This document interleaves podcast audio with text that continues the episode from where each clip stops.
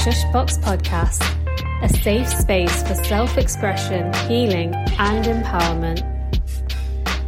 Brought to you by Chani Ra, writer and artist. Self-love and embodiment coach, Jacqueline Michelle. And Sinita, founder of Shushbox, the wellness platform supporting survivors of sexual trauma.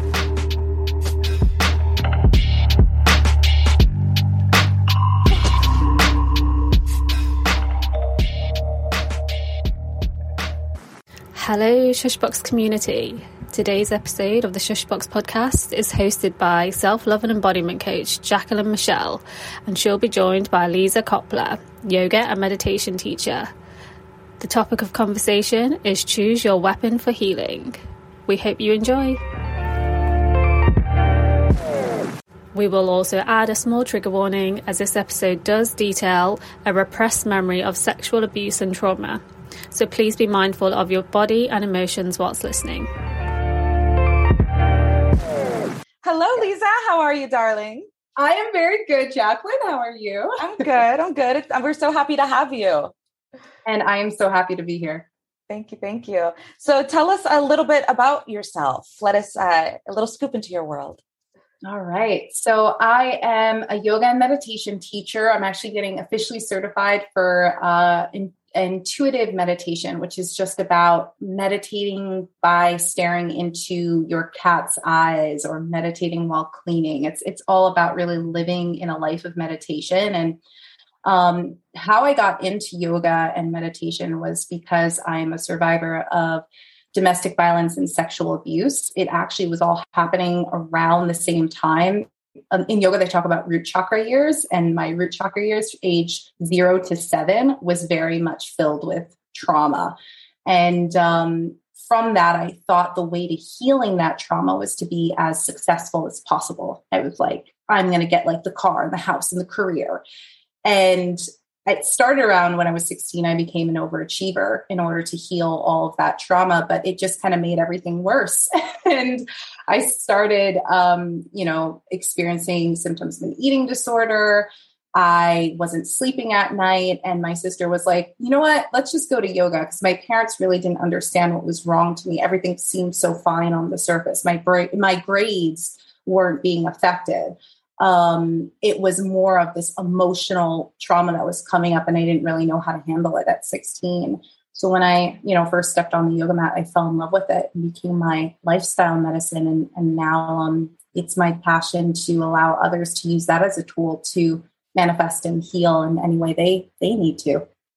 Ah, what a beautiful story. And it resonates so much too. Like it really is true, even on a root chakra level and a psychological level. Like those first 7 years of our life were so malleable, we're so adaptable. And what we're absorbing then really becomes, fortunately and unfortunately, the foundation of how we move through the chakra system or through the rest of our psychological development, yes. And then especially through our teenage years, I feel like with or without trauma, like there's so much new emotion, so many new hormones. And it's like, whoa, what do I do with my hands? Like, what am I supposed to do with this body of mine? Yes. And yeah, it's so interesting that sometimes we think of yoga as like this, woo-woo, spiritual path, but in reality, it's just a platform. It's just a space for us to connect to our body and our breath. And that really is the avenue of healing in so many different dimensions. It can be in so many different things. It doesn't have to be downward dog. It can be through cleaning, like you said, and that's a form of meditation I've very recently got into. Instead of making, 20 minutes to sit down and meditate, can my life be complete presence and meditation? Yes. Can I really be aware?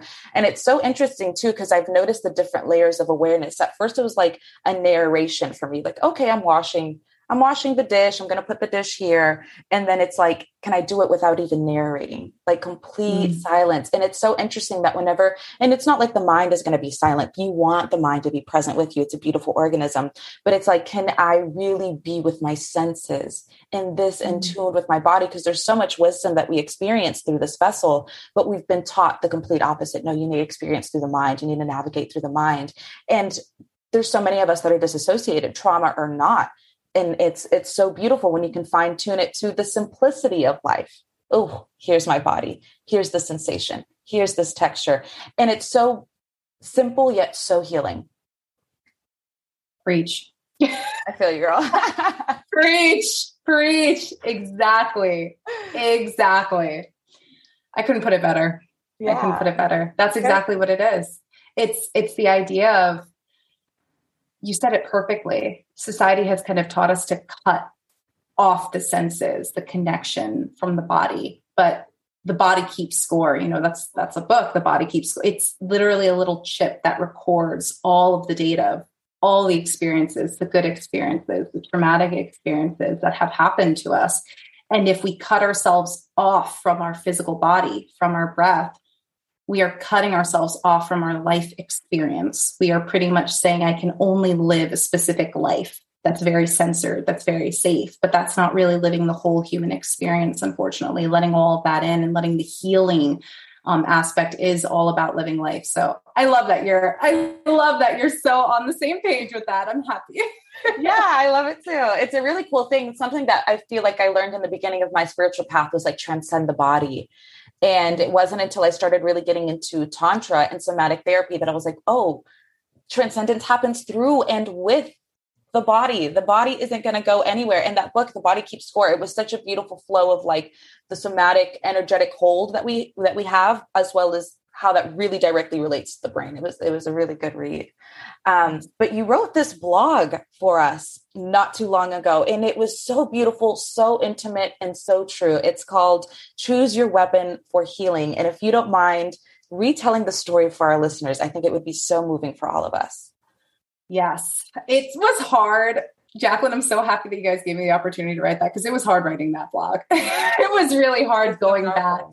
Yeah, but it was also much needed. So this yoga has an aspect to the practice called visceral memory. And Jacqueline, as you said, like the body keeps score. There is this connection between our mind and our body, and it holds on to a lot of things. So a lot of visceral memories were coming back to me deep into my yoga practice. And one of them that was coming back to me was like a sensation, you know, around my root chakra area, you know, around my genitals. And I'm like, what is going on? Like, what is this sensation?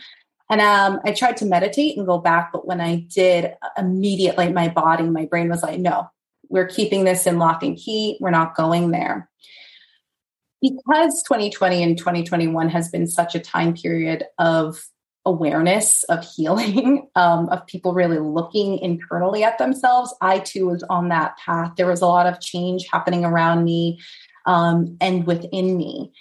And one of the things that came up a lot was different layers of commitment. And I've been with my partner for a while, and different layers of commitment from someone who's a survivor of sexual abuse becomes very, very challenging. And to be committed on a lifelong journey and a lifelong path, however that translates, can be very triggering. A lot of things can come up. And if you want to commit, to the path with that person through love, it's like those things will be like, heal me. So pretty much I went through a spiritual experience with psychedelics, which I don't recommend to anyone. It's a very specific tool that you can use if you are ready for it, if you want to do that. And it happened to be on our anniversary, and I was having memory recollection. I was being led by an ancestor, having memory recollection, and I was remembering all of the good, pleasurable sensations of my body, specifically with my partner, all the beautiful moments that I didn't realize were healing moments. It was almost reaffirming the good. Once I got through all of that, that's when the shadow comes out, the spirit shadow comes out. That's like, heal me. And that's when I remembered my rape experience. And I remember coming out of the trance and being like, oh my God, I was raped. I was raped. I was raped by a boy next door who was also probably being abused. And because my parents were in a domestic violence situation and they were separated at the time, my mom wasn't really paying attention, nor was my dad. So it was almost like he was seeing a perfect victim in a sense, because he was a victim himself. And unfortunately, he decided to take out all his anger, all his pain, all his trauma out on me. Not every single person that suffers sexual abuse goes that route. I didn't. I don't like harming others, but unfortunately we live in a world where some people, that's what they think the route for them is. And when I remembered it, it felt amazing. It felt freeing. And it also was extremely painful because now it's like that body memory that you could not really recollect with inhibitions. Once you allowed this plant to heal you and you allowed all the neurons of your system, of your brain to open up, you were able to recall this memory. And luckily I have a therapist for 16 years. So I was like, so do psychedelics, do they like create false memories? And she's like, let's talk about this.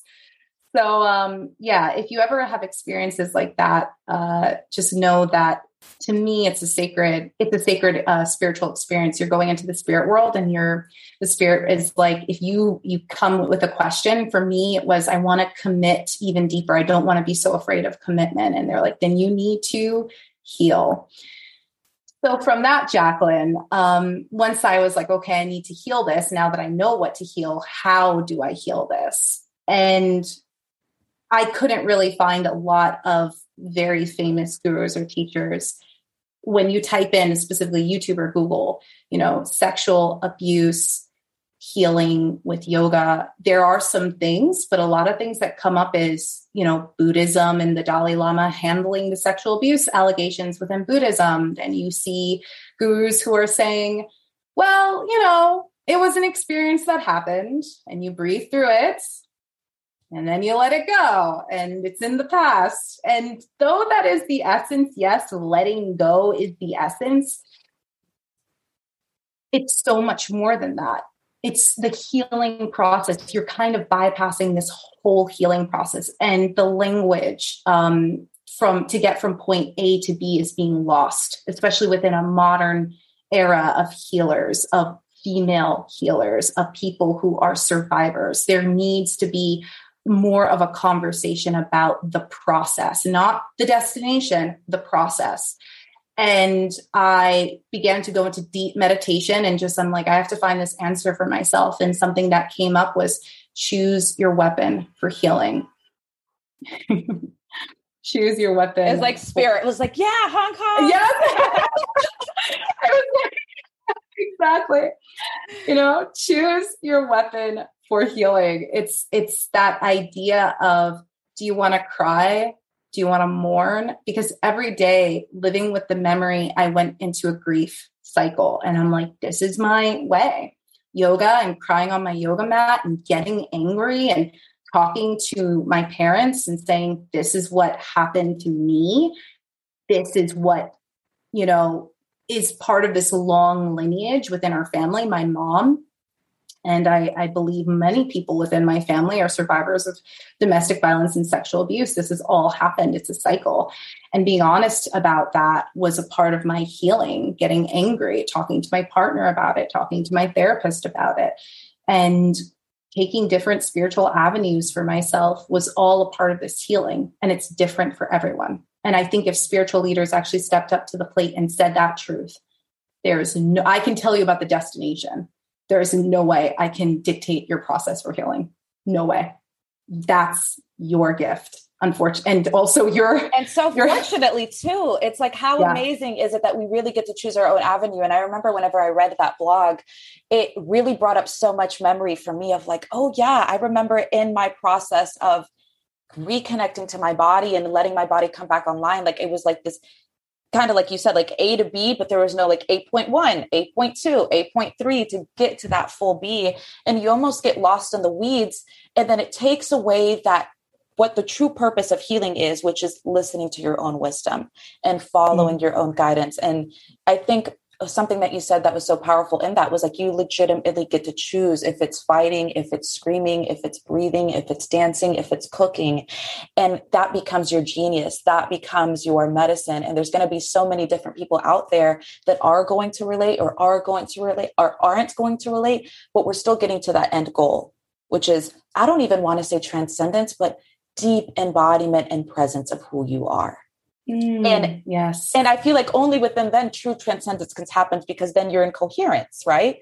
And that's not even the goal. Like transcendence isn't the goal, but coming back to the self. And I just, that whole thing that you wrote was just so powerful and a really refreshing reminder for me too of trusting your own medicine. And it doesn't mean that you can't take tidbits from other people. I've learned from some fascinating teachers, and it's been really beautiful to take what serves and leave what doesn't. And there's even times where I've been like, okay, this teacher said that, I'm going to go, this is how I'm going to do it. And then I'm kind of like, oh, it wasn't what needed to happen. as a matter of fact, just really listening to yourself is a really beautiful path. Exactly. It's like, you may find a teacher that you're like, I so vibe with, I so connect with your method. And then you try it and you're like, this doesn't work for me. And that's also great to know and okay. Yes. I love that you said that, because again, these are teachers that I respected, but we also have to look at the truth about the wellness industry. It's not completely, or wellness in general, it's not completely safe.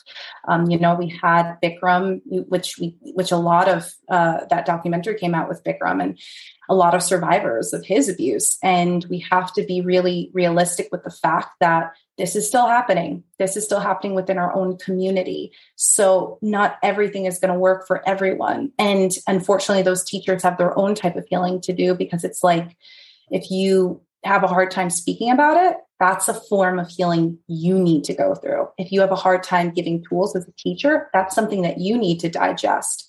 And not all the teachers are going to have the answers. But I think it's very important that we start being honest with where we're at on that process. All of us, no matter how famous we are as a teacher, how knowledgeable we are, that we just start really being honest and having conversations that are more authentic instead of get to point B. Mm-hmm. Eventually you have to swim across the river. I can't tell you how. But that's what a backstroke, side stroke, butterfly stroke, figure it out. Right? Exactly. Very cool. So I have a question for you on how going into the commitment, like unfolding how do I word this? How facing your shadow opened you up to more love. Like how does that really work? Because it almost sounds backwards. Right.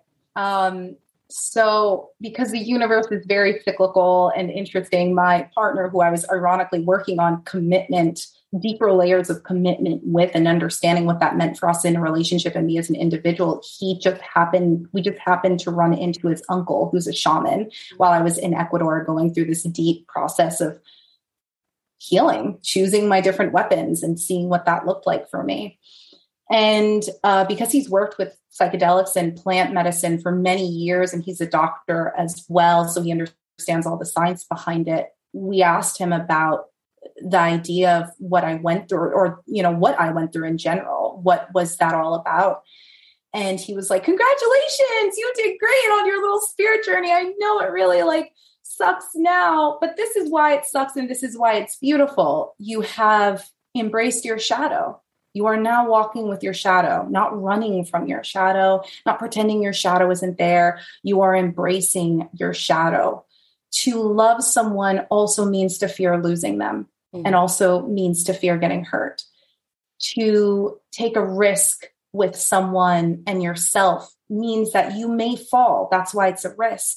But the beauty is you also may fly.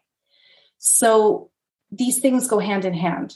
We like to compartmentalize and think that, it should only be love, right? It should only be happy times, but that's not life. We have a shadow. We have a shadow with us. We can't run from it. We can't pretend it's not there. Embracing it means embracing all of you. And it means I can embrace all of you, Jacqueline. It means I can embrace my partner and everyone else, understanding that we have light and we have dark, and they work together. One isn't worse than the other. One isn't lower than the other. One isn't more glamorous than the other. They just are. Mm.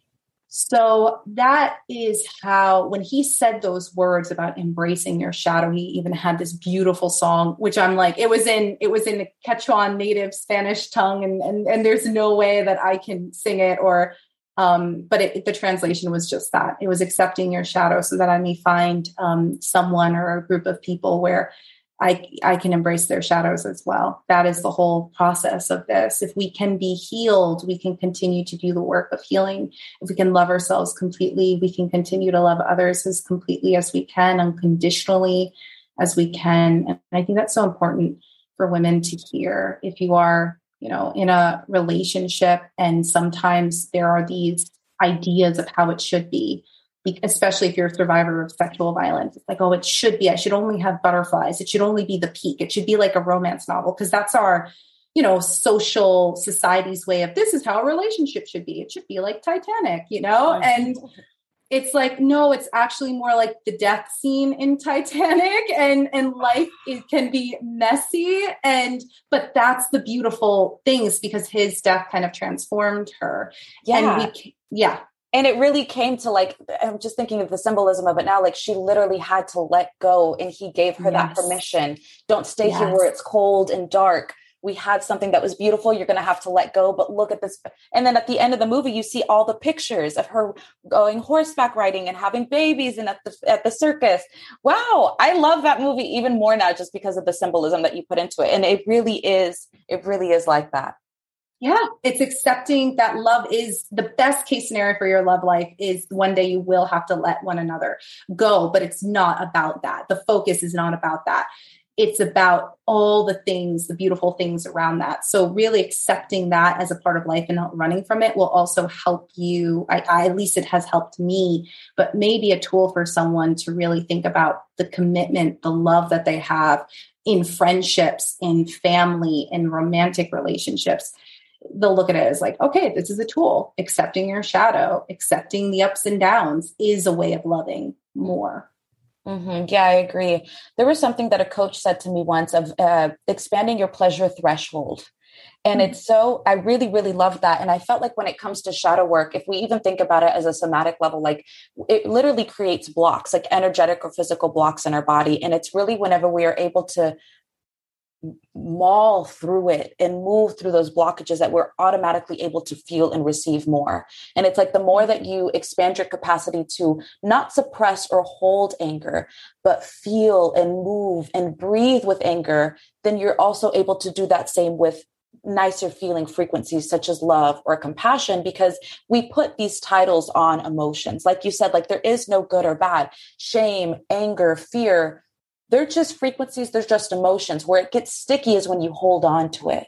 But if you just think about it, if emotion is just energy in motion, so anger is the same as love. And if you can just feel and move and breathe with it, then you're going to be more embodied. You're going to be more connected to yourself and more connected to other beings. And that doesn't mean to unconsciously be angry and hurt, but to consciously be angry and feel, you know? Oh, yes. Yes. Feel. That's exactly it. That's exactly it. Oh my gosh. Yes. I love that. I'm going to take that with me as a tool for healing. But no, really, I love, that's exactly it. We sometimes, again, feeling, you know, we're souls living a human experience. Feeling can be really challenging, but it's also what makes us human and makes us embrace all the beautiful things. It's allowing ourselves to feel. I love that. Yeah. And then going back to the different layers of healing too, if I may use your visceral, what'd you say was called a visceral memory?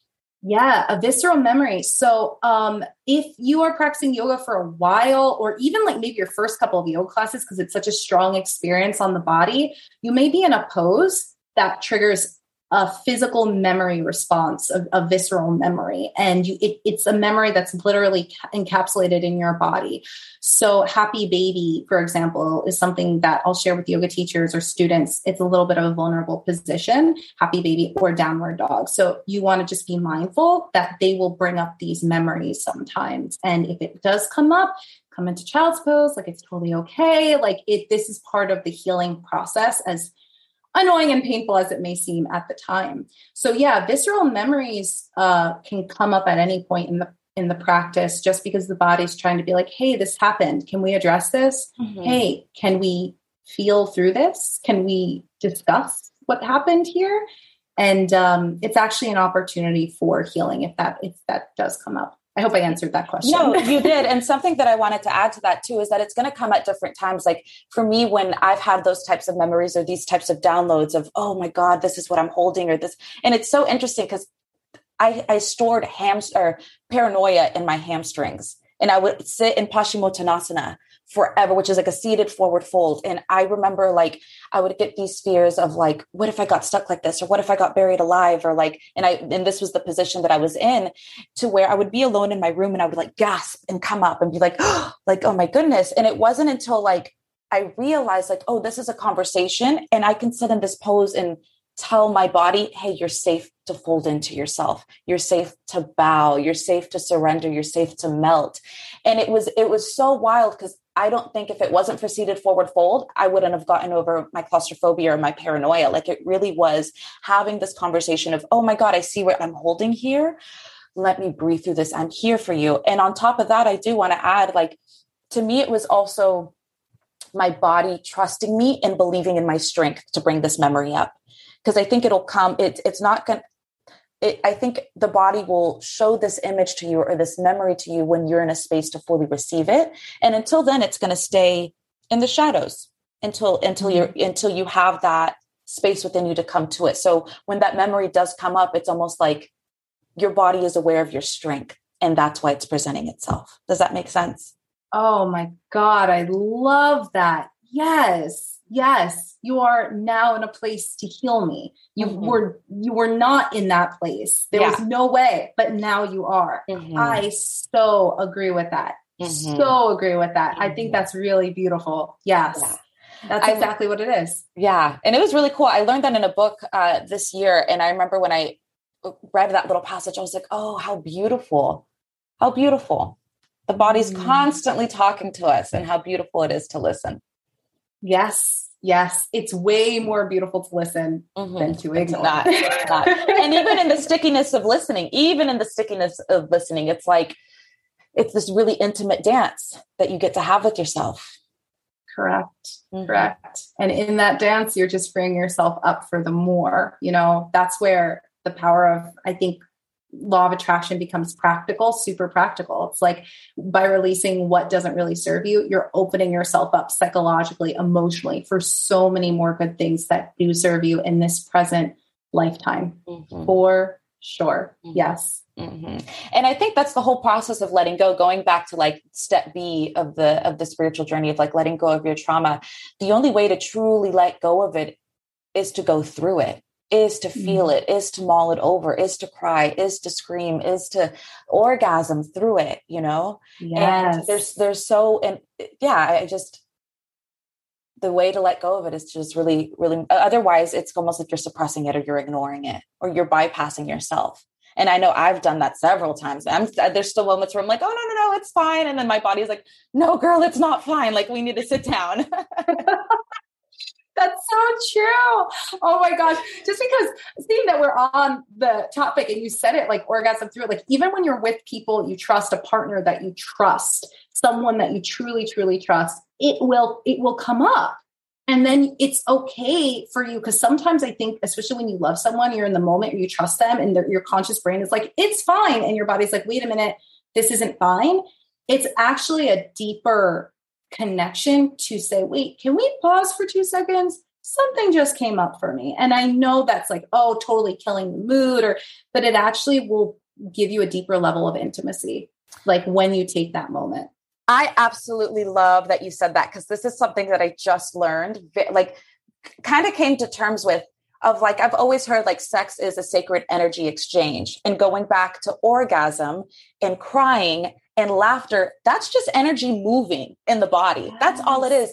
And it's so true. Like people think like, oh, if you start laughing in the middle of sex or if you start crying in the middle of sex, like his erection is going to go down or it kills the mood, like you said. And it's actually, no, the heart opens. And when the heart opens, the genitals engorge. And beyond that, like that's healing it. That's actual energy exchange, actual energy movement. And we've turned sex, especially in the Western world, to such a giant, like pornographic orgasm-based thing. But no, sex is a healing modality. Sex is so intimate. It's so vulnerable. And the same way with asana. So this is going to be just to kind of give an extra little tidbit to the Kama Sutra. People think that Kama Sutra is just sex positions, No, it's really asanas, which are yoga poses with another human being with your genitals touching.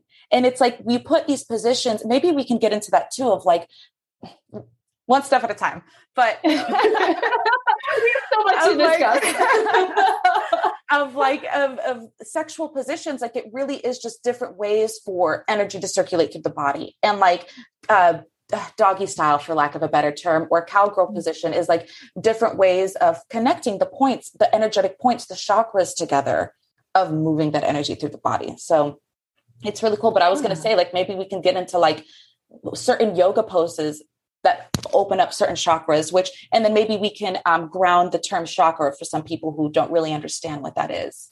Yeah. So a chakra, or I love how your pronunciation of it. Sanskrit's a dead language. So like, even though there are certain people who are very, very, they're sticklers, they're linguistics in Sanskrit. They're very like, no, honor the language, which I totally agree with. I also love different people's, I love how you said it. You say it kind of like chakra. Like, I don't know, it's like chakra. Like it sounds so glamorous. So anyway, the chakra system is pretty much a system, 7-point energy system that downloads and records some samskaras. Samskaras are experiences, are memories, are imprints.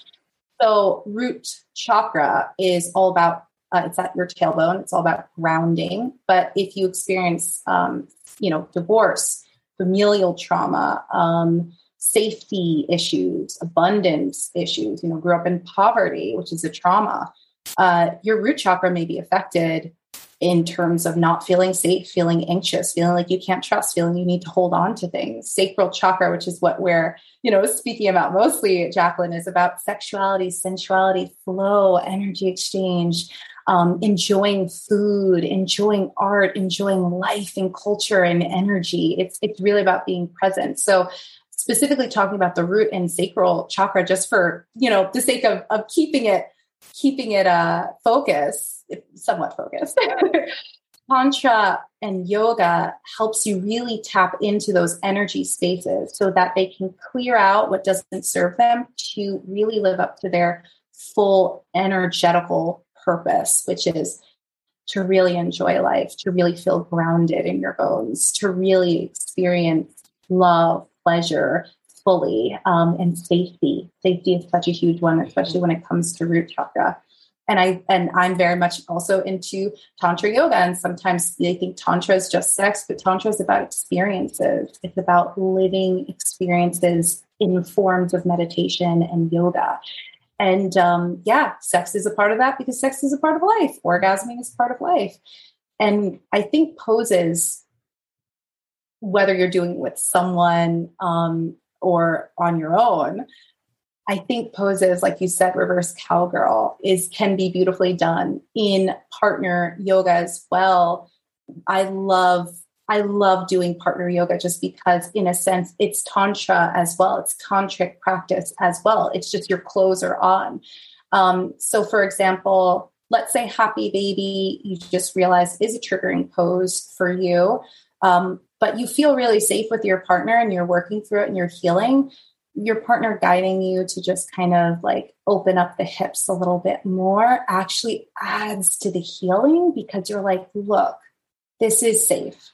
This is a safe thing. I am generating my own form of safety, and it will heal the hips, the hamstrings, but also root and sacral chakra areas. So it's all this big connection. I hope that, kind of made sense. Same thing with downward dog. Downward dog is like an all chakra experience. But doing downward dog on your own and moving the legs and moving your feet and moving creatively will stimulate the sacral chakra. Lifestyle wise, art, the color orange, pleasure, passion, self-touch. It doesn't have to be necessarily touching your genitals if you're not ready, but softly touching your skin, softly, running your hands through your hair. There's something very healing and powerful, and it will stimulate those energy points. So that is kind of a very, very top of the iceberg explanation of movement, physical movement, asana, forward folds, for example, like you were talking about Paschimottanasana, such a great sacral chakra, like lower back pain, hamstring tension. It's like you're holding on to something. I'm working on splits right now. So splits is Hanumanasana after the god Hanuman. And he's like fearless. And I am going through so much fear, so much fear that I'm like, we're working on the splits just to relieve that fear, to leap over. And beautiful things happen when you find yourself in the pose. You're either like, oh, I found myself in the pose and it's not that serious. Or it could be this whole, again, visceral memory experience of this is why I was scared. This is what I was holding on. And this is what I need to let go of. So all of them heal. Yeah. And in a beautiful way too, there's been poses where I've been like, oh my God, this is my body. Like I am home in my body. And it's so, like to where I'm in poses sometimes and I'm laughing and it's like, oh my God, I've been running from you for so long. And that happens over and over and over again. You know, we do this ping pong of I'm running away and then no, I'm home. But two things that I would love to say is, when it comes to like tension in the body and doing asanas, like whenever we're stressed out, we all know this, like the body tenses up. And I think what asana or breath work or sensual touch in general, it gives the body permission to come back online. Oh, it's safe to be here again. Oh, it's safe to relax. Oh, it's safe to feel. And we forget to do that very, very, very often, you know, to where our body just becomes like, oh, okay, well, we're just going to stay offline or we're going to stay contracted. But we know that the mind and the body is very connected. And the more that you both open and strengthen physically, because there's a lot of strength that happens in yoga too. And for me, like the flexibility portion of it was, okay, release and open. The strengthening portion of yoga was like healthy boundaries, healthy protection, healthy masculine energy moving forwards. And so it's like, they're both really needed. And then on top of that too, like if we're just going to get into like the kinesthetic portion of it, if you have flexibility with no strength, you're going to be hyper flexible and you're going to hurt yourself, baby. And we don't want that, you know? So it's like, get mobility training into the process of opening. You want to be strong, but you want to be limber, and you want to be open, but you want to be with that openness, strong in that openness, if that makes sense. And that's going to highlight the relationship you have to your mind. And that's going to highlight the relationship you have with yourself and other people and life. And so, yeah, I feel like we have very similar tidbits and very similar stories of like how yoga really brought us to ourselves. Yoga personally saved my life. And it was like, oh, like movement and breath is right here. And this is what my body has been craving for so long, you know? Mm-hmm. Oh my God. Yes. Yes. Yes. You just rain it on me. As you were speaking, I was just like raining the energy. I'm just like, let it wash over me, because that's exactly it. It makes me want to take a yoga class with you. Yes! It makes me want to take yoga with you, but it's the truth. And especially again, talking about choosing your weapon for healing. It's like, if you hear yoga teachers speaking like this, if you hear wellness leaders speaking like this, and you're like, oh my God, that's what I need, try it. Like, try it out, because that person may be speaking exactly your language. If you're speaking to maybe a leader that's like a little bit more of a yang energy or masculine energy, and, you know, they may be, it's all about the logic. It's all about that's in the past and the boundaries within the mind. But right now I am playing around with the feminine yin energy of the boundaries are also within the body. You said it so perfectly. Yes. Yeah.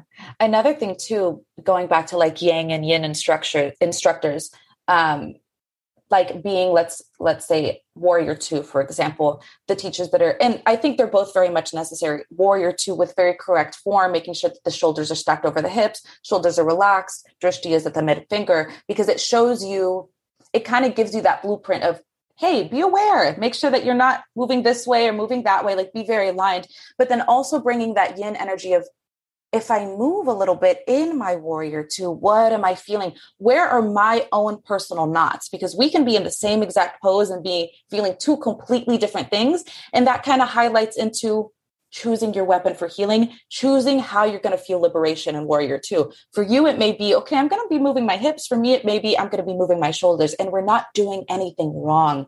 And so it's like, think of these asanas, think of yoga, think of any practice modality of here are the tools, here's the concept, here's the how to, now play with it so that you can listen to yourself. Does that make sense? Yes. And another thing too, within the concept of yoga, like for people that are yogis, to yes, go to the studio, but also have an at-home practice, and not like a sign in to an online website, but take some time on your mat to listen to where your body wants to go. Because so many of us, I mean, we just listen to where, like we listen to somebody else's sequence versus our souls. And you're going to receive so much information.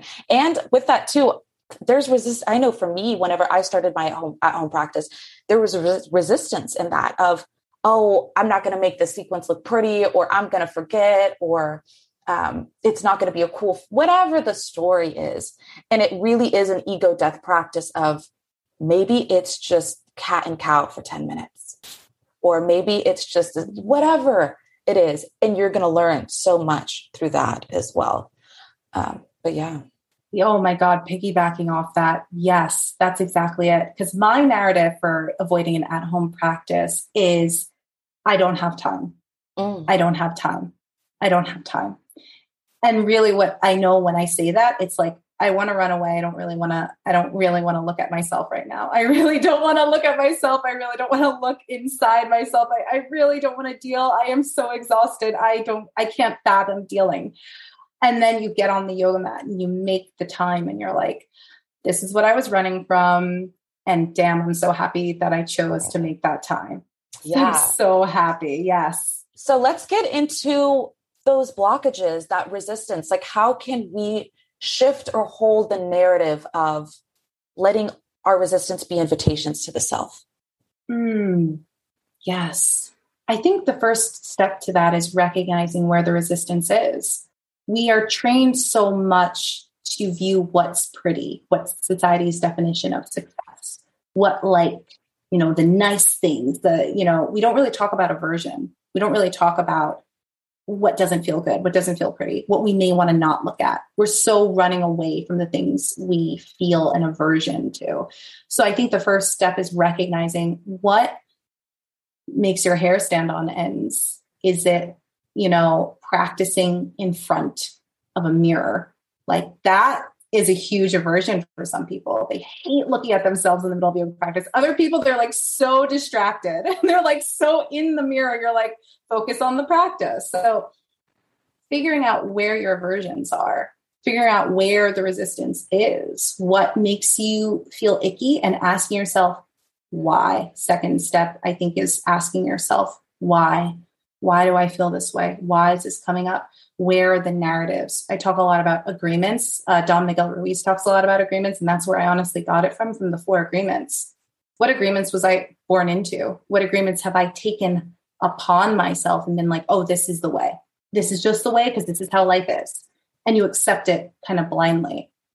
And once you figure out the why is the aversion, or why there is the resistance or the block, that's when you can choose your weapon for healing. How do you want to go about it? Do you want to challenge the fear?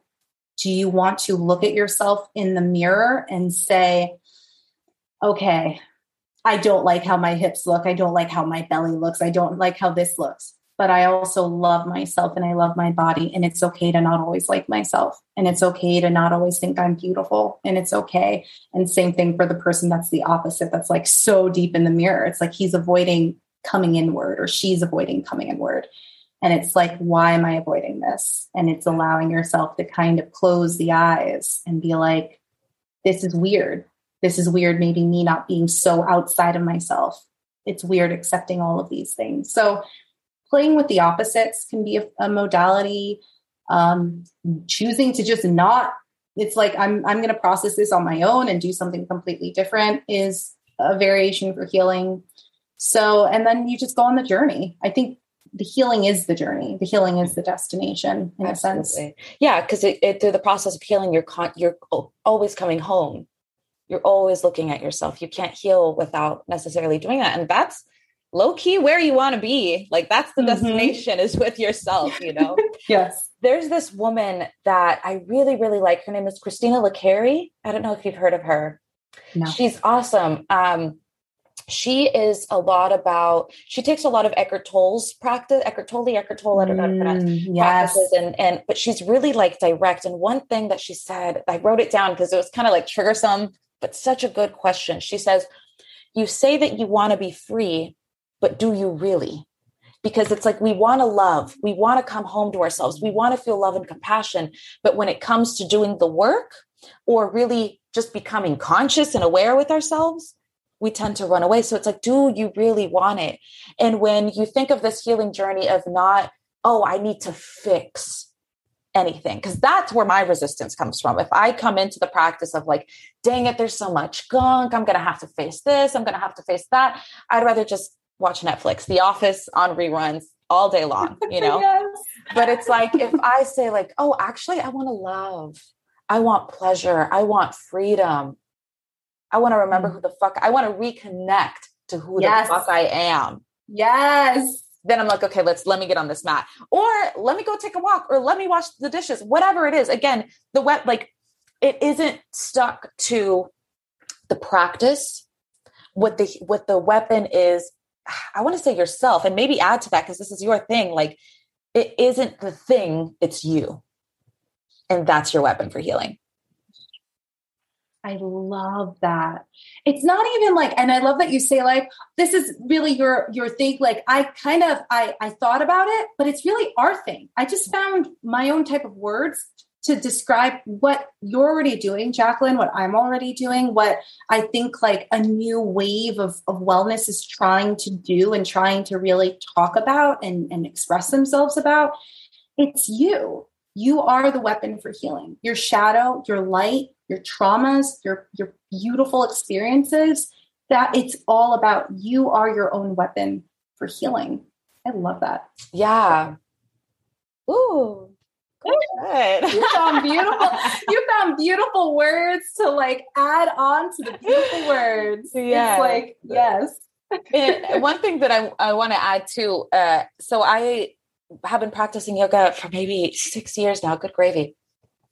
And this past year, the attachment, I guess, also like letting that modality, that avenue, that vessel that you want to play with in terms of healing, like it's okay to let it go or to let it change. Cause I haven't been on my mat and got probably all year, maybe here and there. I've still been with movement and breath, but it looks nothing like asana, girl. It is some weird movement having on my hardwood floors, you know? And it's really like going back to, I love yoga because it taught me how to listen to my body, how to get into poses, how to make sure that I don't hurt myself and things at that level. It, like the yang energy came in clutch because it gave me the foundation. It gave me the blueprint of how to move inwards.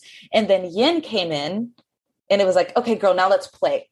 Fuck it all. Like, don't care about downward dog. I don't care about warrior two. Like, what weird, beautiful, juicy, awkward shape can you get into? And something that I've kind of like expanded my work around is, like I said, moving away from asana. I do two different things. I feel like we're so attached to prettiness. We're so attached to it looking nice. And whenever I went on this journey, I remember I was like, I would be alone in my room making really ugly, like my body just needed to scream. My body needed to growl. And I remember I would be alone in my room and I would make these noises and I would get embarrassed. Like, oh my God. And it's like, girl, you're alone right now. Like, if you can't be intimate with yourself, then who can you be intimate with, you know? And so I would make these noises, and then same with my body. Like, I would contort or squeeze or clench my body in ways that, again, weren't attractive, weren't aesthetically pleasing. And I realized like, whoa, how attached I am to beauty and perfection so much that I don't even want to feel or contort myself into the ugliness. Does that make sense? And it's like when I finally, quote unquote, let go or let myself feel awkward or feel ugly, I felt so beautiful because I felt so in my body, you know? And so it's like this practice, I call it like embracing your divine ugly, of like, let go of what you think it needs to look like and get yourself into these positions where it's like, sometimes the body needs to contract. Maybe you do need to hold or squeeze. I call it the Nacho Libre butt, you know, when he squeezes his butt cheek. It doesn't look cute, but sometimes you need to hold your root chakra for a second. Like, I got you, bro. We're here, you know? Yes. And then release. Yes. Exactly. And then same with the beauty. Like, for some of us, don't feel, maybe feeling or looking beautiful is our trigger.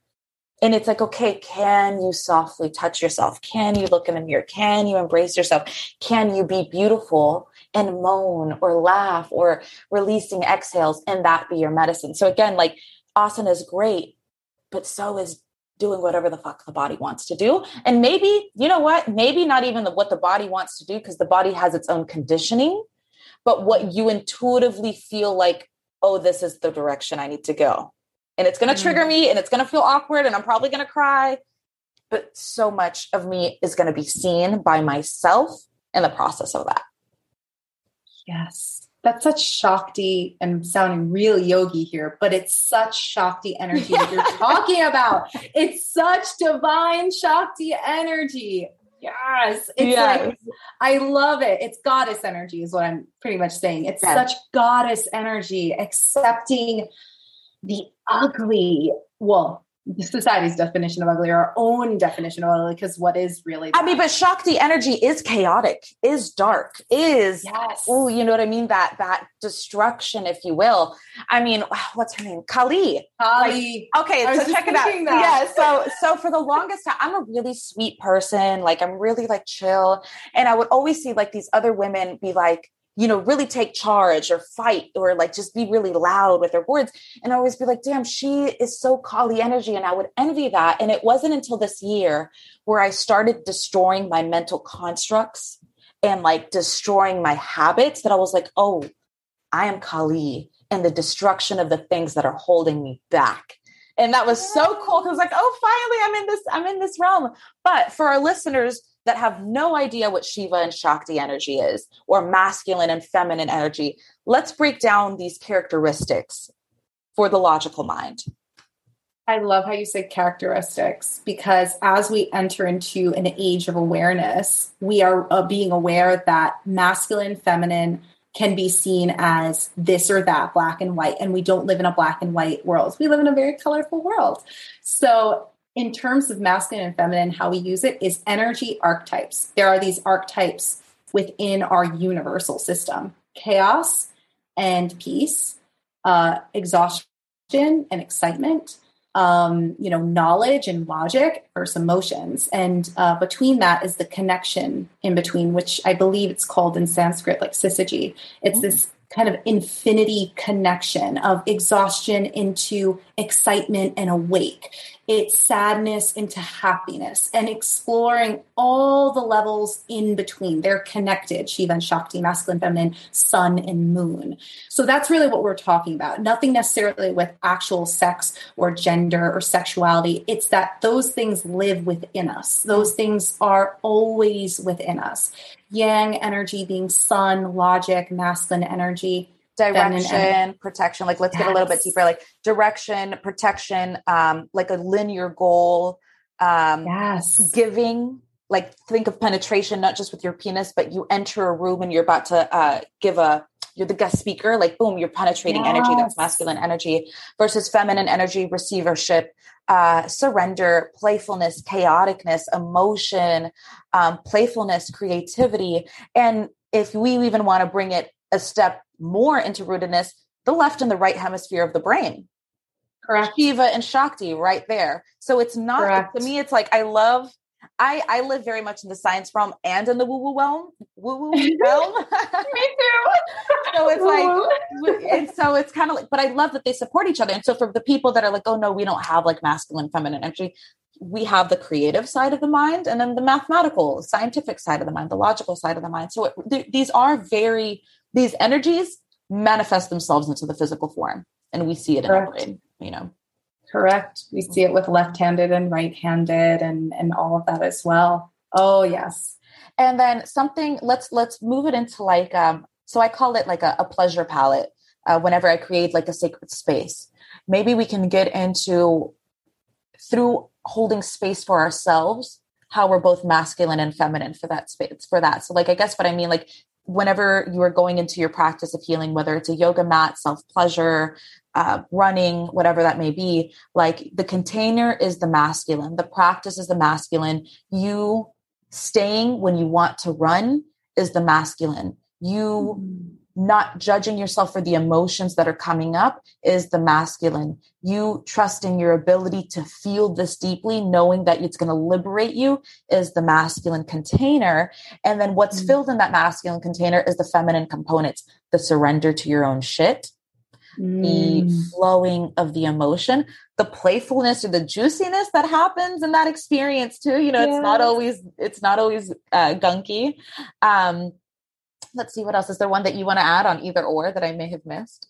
That was perfect. And don't be surprised if they flip. Don't be surprised if you see yourself crying to your yoga mat, like crying, emotional, and then being like, and then making the decision, which is more of the masculine. Don't be surprised if you're just so in your emotions, in your pain, in your grieving, that actually leads you to make a choice, to make a decision, which is the feminine leading to the masculine in a sense. So don't even be surprised if they flip at times. Yeah. I love that. You described it perfectly.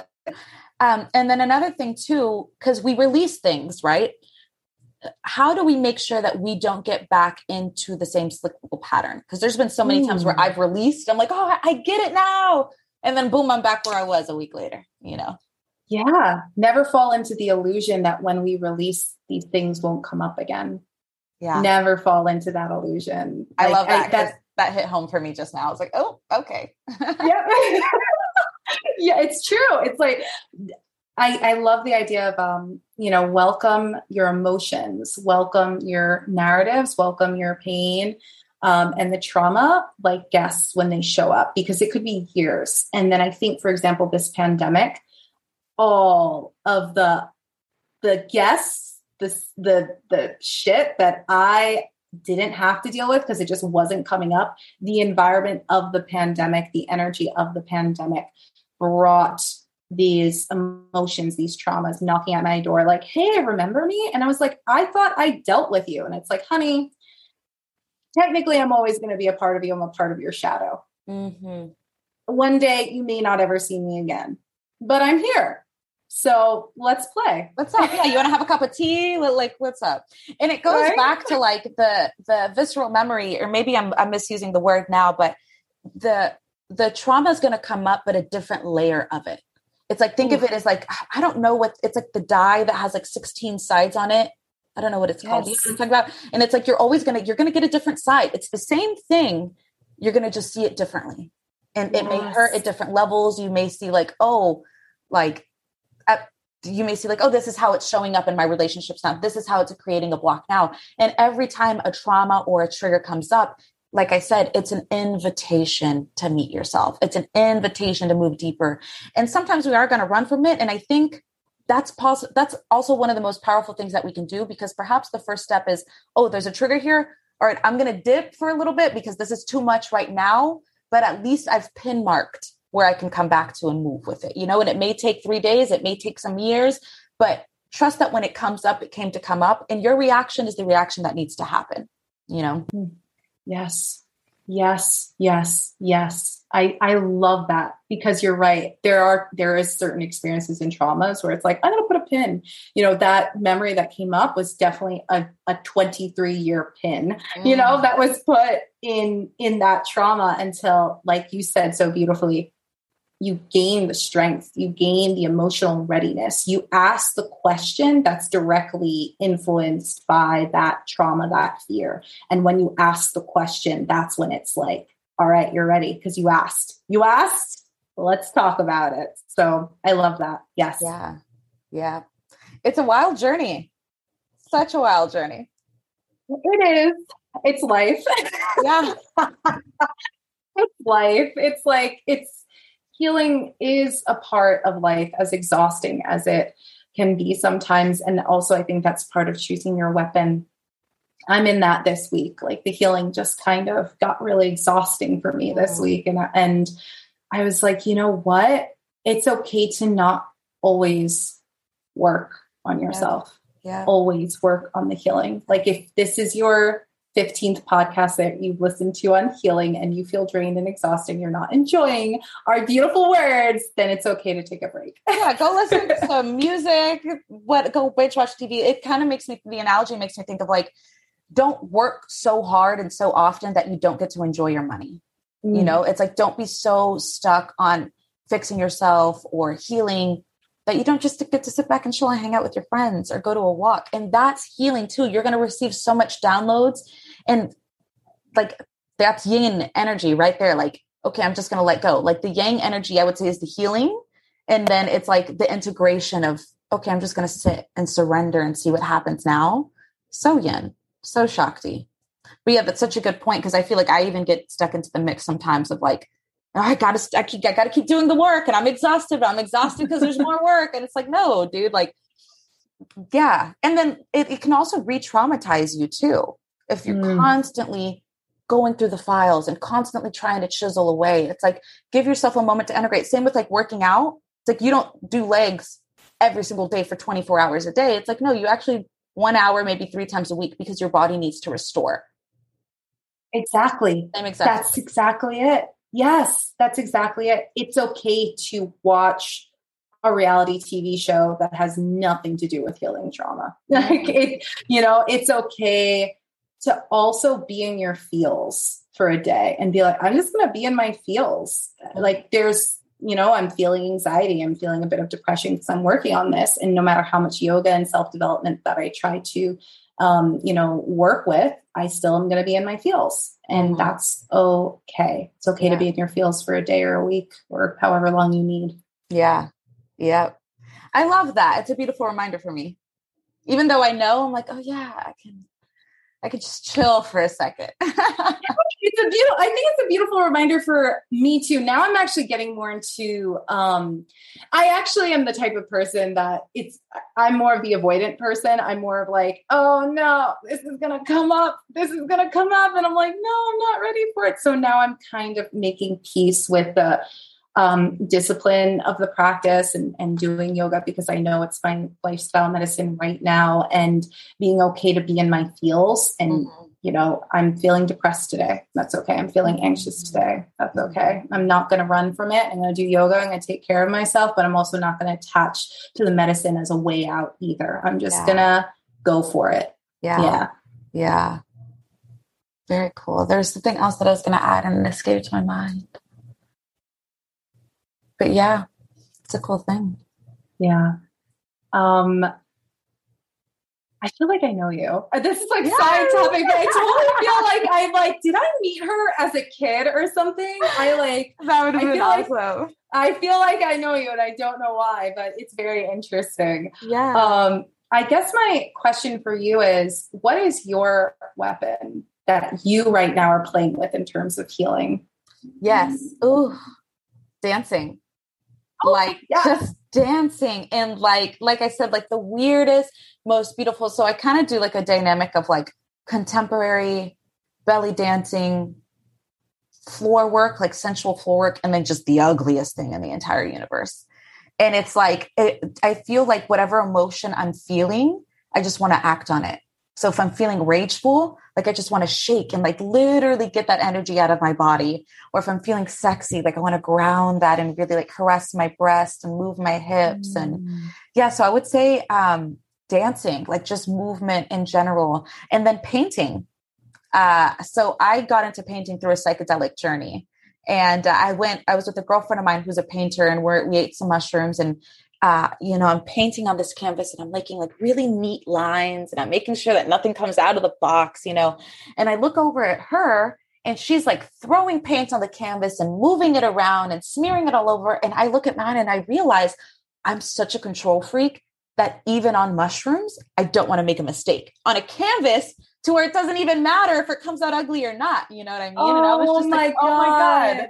And so I've been doing that, and it's like, it's beautiful because I get into a meditation without the intention of meditating. I'm just like, okay, I'm going to play with these colors.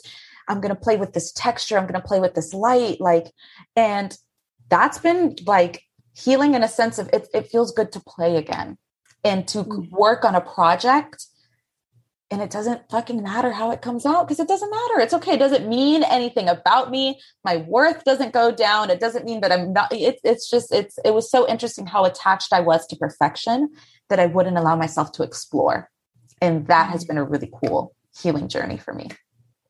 Oh my God. Yes. I love that. Mm-hmm. I also love, you know, I love that. I was very afraid of psychedelic, you know, spiritual journeys. And especially because manic depression runs in my family. So I'm like, I don't know if this is going to affect me in a negative way, but if it is for you, if it is a path for you, very eye-opening, very healing, as long as you treat it in a form of ceremony and respect, I think. And, you know, for me, I always am aware that for me, my practice, it's entering a spirit realm. It's entering a side of yourself scientifically as well as spiritually. That's a very vulnerable place. And it is a lot like, ironically, sex. You are getting very intimate with yourself through these properties that are going to induce this sense of openness within you. So I think, yeah, it can be so healing, so eye-opening. And I love that. And I love what you said about, I was thinking about that the other day. It's funny you talk about Kali, because the goddess I'm trying to get into right now and be more like is actually Lakshmi, which you would think is like the opposite of Kali, but it's so not.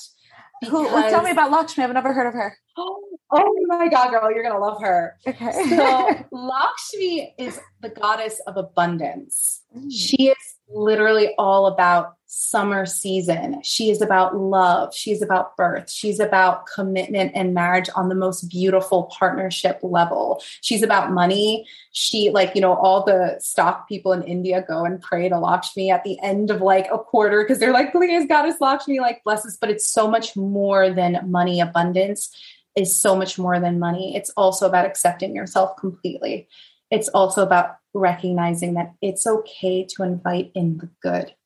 It's not all stories end in heartbreak. Mm. There are stories that end in happiness and love, even if there is heartbreak there, mm-hmm. even if there's heartbreak somewhere mixed in, there is a beauty to all of that. So Kali really resonates with me. Like, let's burn shit and let's get really like, but that was how I survived. So now I'm trying to play around with Lakshmi energy as well, where it's like, it's okay to invite in. Oh, you are worthy of the beautiful. You are worthy of the good.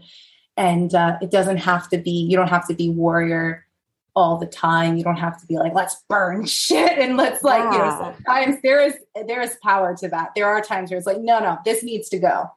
That comes so easily to me sometimes that I think it's okay to invite in and trust your instincts on the good. Trusting your instincts is like huge abundance mentality stuff, trusting your passion. And I would also say like root chakra healing, to trust yourself is safety. That means you feel safe in your body.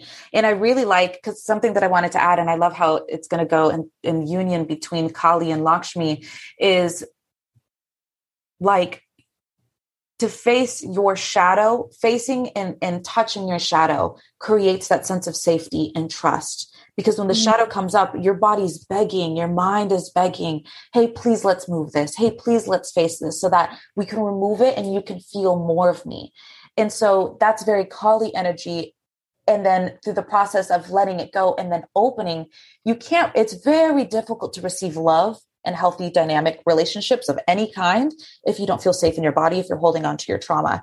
It's very difficult to ask for a pay raise or get a job that feels in union with you if there's still poverty trauma or unworthiness trauma that you're holding on to. You know what I mean? There's so many, like, through that you receive and open up so much because you feel safe and worthy when you do that, the shadow work.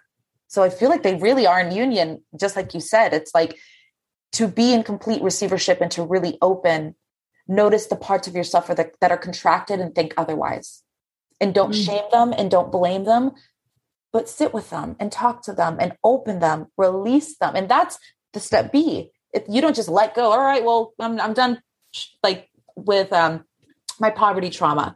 It's like, oh no, this is here. Let me see it and open it. And then I let it go. And perhaps maybe letting go is an interesting word too, because letting go, we think of, you know, Jack from the Titanic, he goes to the bottom of the ocean and we never see him again. That, I guess maybe that's what we think of, but she's still held Jack with her. You know what I mean? Like that was that he was the one, like whenever they're on the little wood thing, he was like, you're going to have so many babies and you're going to do this and you're going to do that. Like the letting go, if she didn't let go, that would have never happened.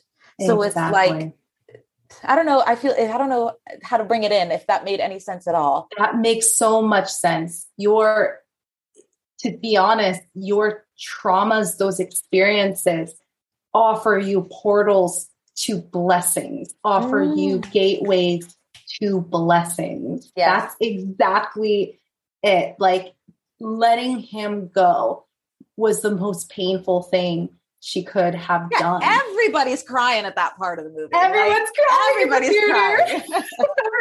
at the theater.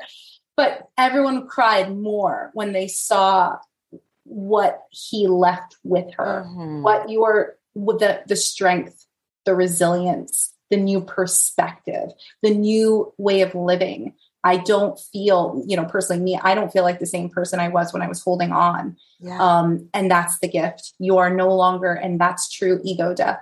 You're no longer who you thought you were, who you think you need to be. You have transformed into a new phase of who you are, a new cycle of who you are. Mm-hmm. So I think letting go is letting grace in and letting all the beautiful things that come with that, letting that in as well. Yeah, that's gorgeous. It makes me think, like I said, like the constriction shows you where you're not opening. So it's like, you get to see like, oh, how can I open more?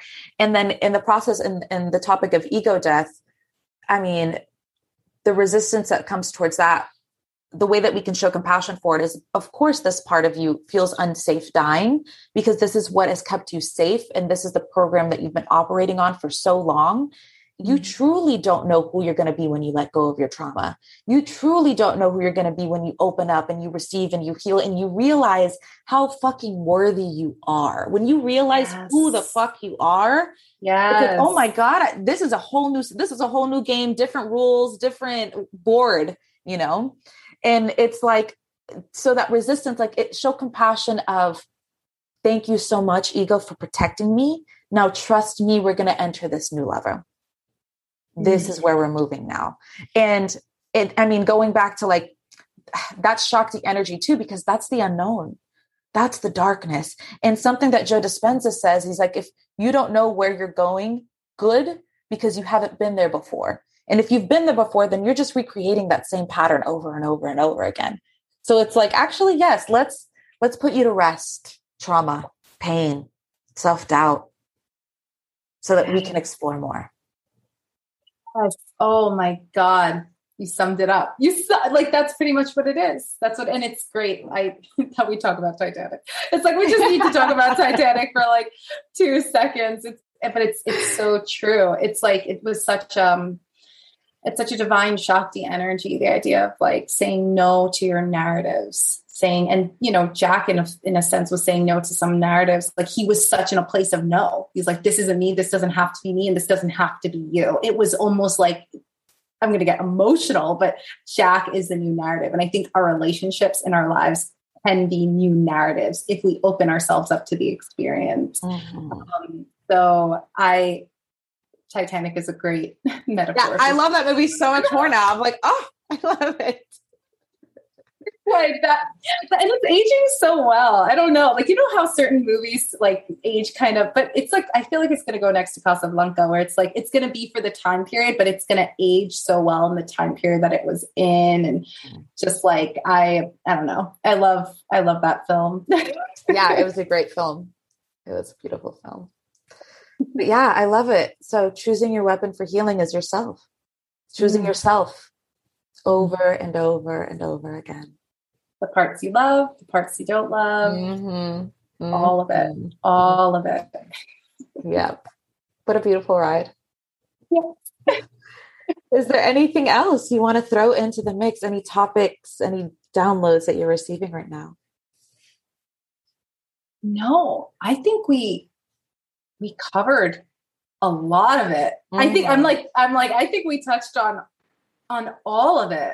I'm surprised we touched on all of it. There's nothing, I'm trying to think, there's like nothing more that I can add right now or think I want to say, but yeah, you are your own weapon for healing. Yes. And nobody can take that away from you, you know? No. Mm-hmm. No. Very cool. All righty, Liza. So tell us where we can find you, any projects that you're working on. You can find me on www.lizacolpa.com, where I have a YouTube channel and an Insight Timer profile page. And I'm coming out with a couple of things for Insight Timer, like an online course, ironically, on abundance. Yes. That is awesome. I love Insight Timer. I'm going to come find you. Oh my God, please come find me. Yes. Please come find me. And yes, I'm a meditation on Insight Timer. That's like kind of how I was able to connect with Shushbox and so many other beautiful wellness leaders. And I'm coming out with like a course. And then once that course has been given birth and life to, I can go back to just creating content and meditations and yoga sequences on manifestation, law of attraction, and using yoga tools and healing as a form of law of attraction and manifesting your desires. So if you are interested in any of that, come hit me up. Love it. I love it. I love it. I love it. Well, thank you so much again. The article is on the Shushbox website. It's called Choosing Your Weapon for Healing. It is so good and so moving. And you wrote another one for us too on, it was like a witchy vibe. Remind me the name of that one. It was like, ugh, I forgot. It kind of came to me. It was actually, talk about choosing your weapon for healing. It was a way to warm me up into writing that article of choosing. It was a way, I was on a very witch vibe. It's Halloween and, you know, it's going to be Halloween. It's the month of October. And I was thinking about all the women and the idea of the word witch and witchcraft and, you know, what it means to be a witch and how many women in this modern day century would have been called a witch or burnt at the stake for being a witch because of their modern day ideas. And witch and sexuality and sensuality and trauma are very much intertwined. So I just kind of wrote it and I was like, hey, if you guys want to use it for a Halloween kind of vibe, and like, we are all witches. I am a witch. You are a witch, Jacqueline. Like it is, you know, Brujas of Brooklyn, which they're Kundalini yoga teachers, as well as professors. They pretty much say a witch is a woman that cannot be fucked with, you know, a person that cannot be fucked with. Yeah. So that is, I think we need to take that word back. Yeah, absolutely. And I really love, somebody asked me yesterday, a friend of mine came over to my house and he was just kind of looking at my things. He goes, "Are you a witch?" And I looked at him and I was like, yeah. I guess you could say that. And it isn't like the spell, I'm not constantly doing spell work, but I'm constantly tuning into my energy to create my life, to navigate my life, to navigate and to connect to myself. So it's like, yeah, I'm a witch, bro. Thank you for noticing. Yeah. Thank you. I'm so happy that we're taking that word back, especially as yoga teachers and healers, because it's like, you don't have to necessarily, you can do spell work or you don't have to. Yoga is a form of spell work. Meditation is a form of spell work, but you said it perfectly. It's using your energy to manifest the life you deserve and giving that opportunity to others as well. So yes, we're definitely witches. We need to take that word back from the patriarchy and, you know, that witches are supposed to be either these enchantresses or, and I did write about that, the idea of the enchantress kind of like pulling you in. And it's like, oh, she bewitched him. But a lot of the times there are these guys who were abusers who were like, oh, she bewitched me. And it's like, I didn't bewitch this dude. It's like, nope, you did. You bewitched me. And they were called witches for pretty much bypassing that this abuser was getting away with all of these things. So we need to take that word back. And I take that word back for you, Jacqueline, and for all the women. Yes. All the women out there. Yeah. And witches and wizards and anything in between. Anything in between. Exactly.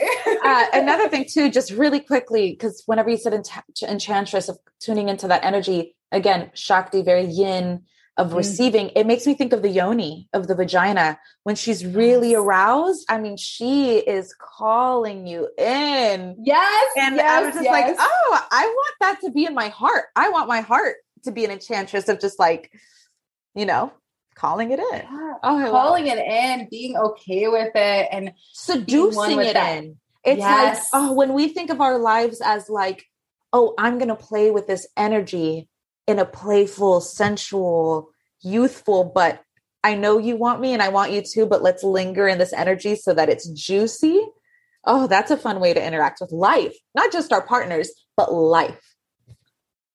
You said it perfectly. That's exactly it. Riding the peak of your desire as a form of living your life. Yes. Yes. Love it, girl. Oh my God. I love it. Did you give us your Instagram handle? Oh yes. My Instagram, same as my name, at Liza Colpa, my first name and my last name all together. The Shushbox podcast is brought to you by the team at Shushbox. We are a wellness platform created by survivors for survivors. For more information, head to www.shushbox.com and check us out on Instagram at _shushbox.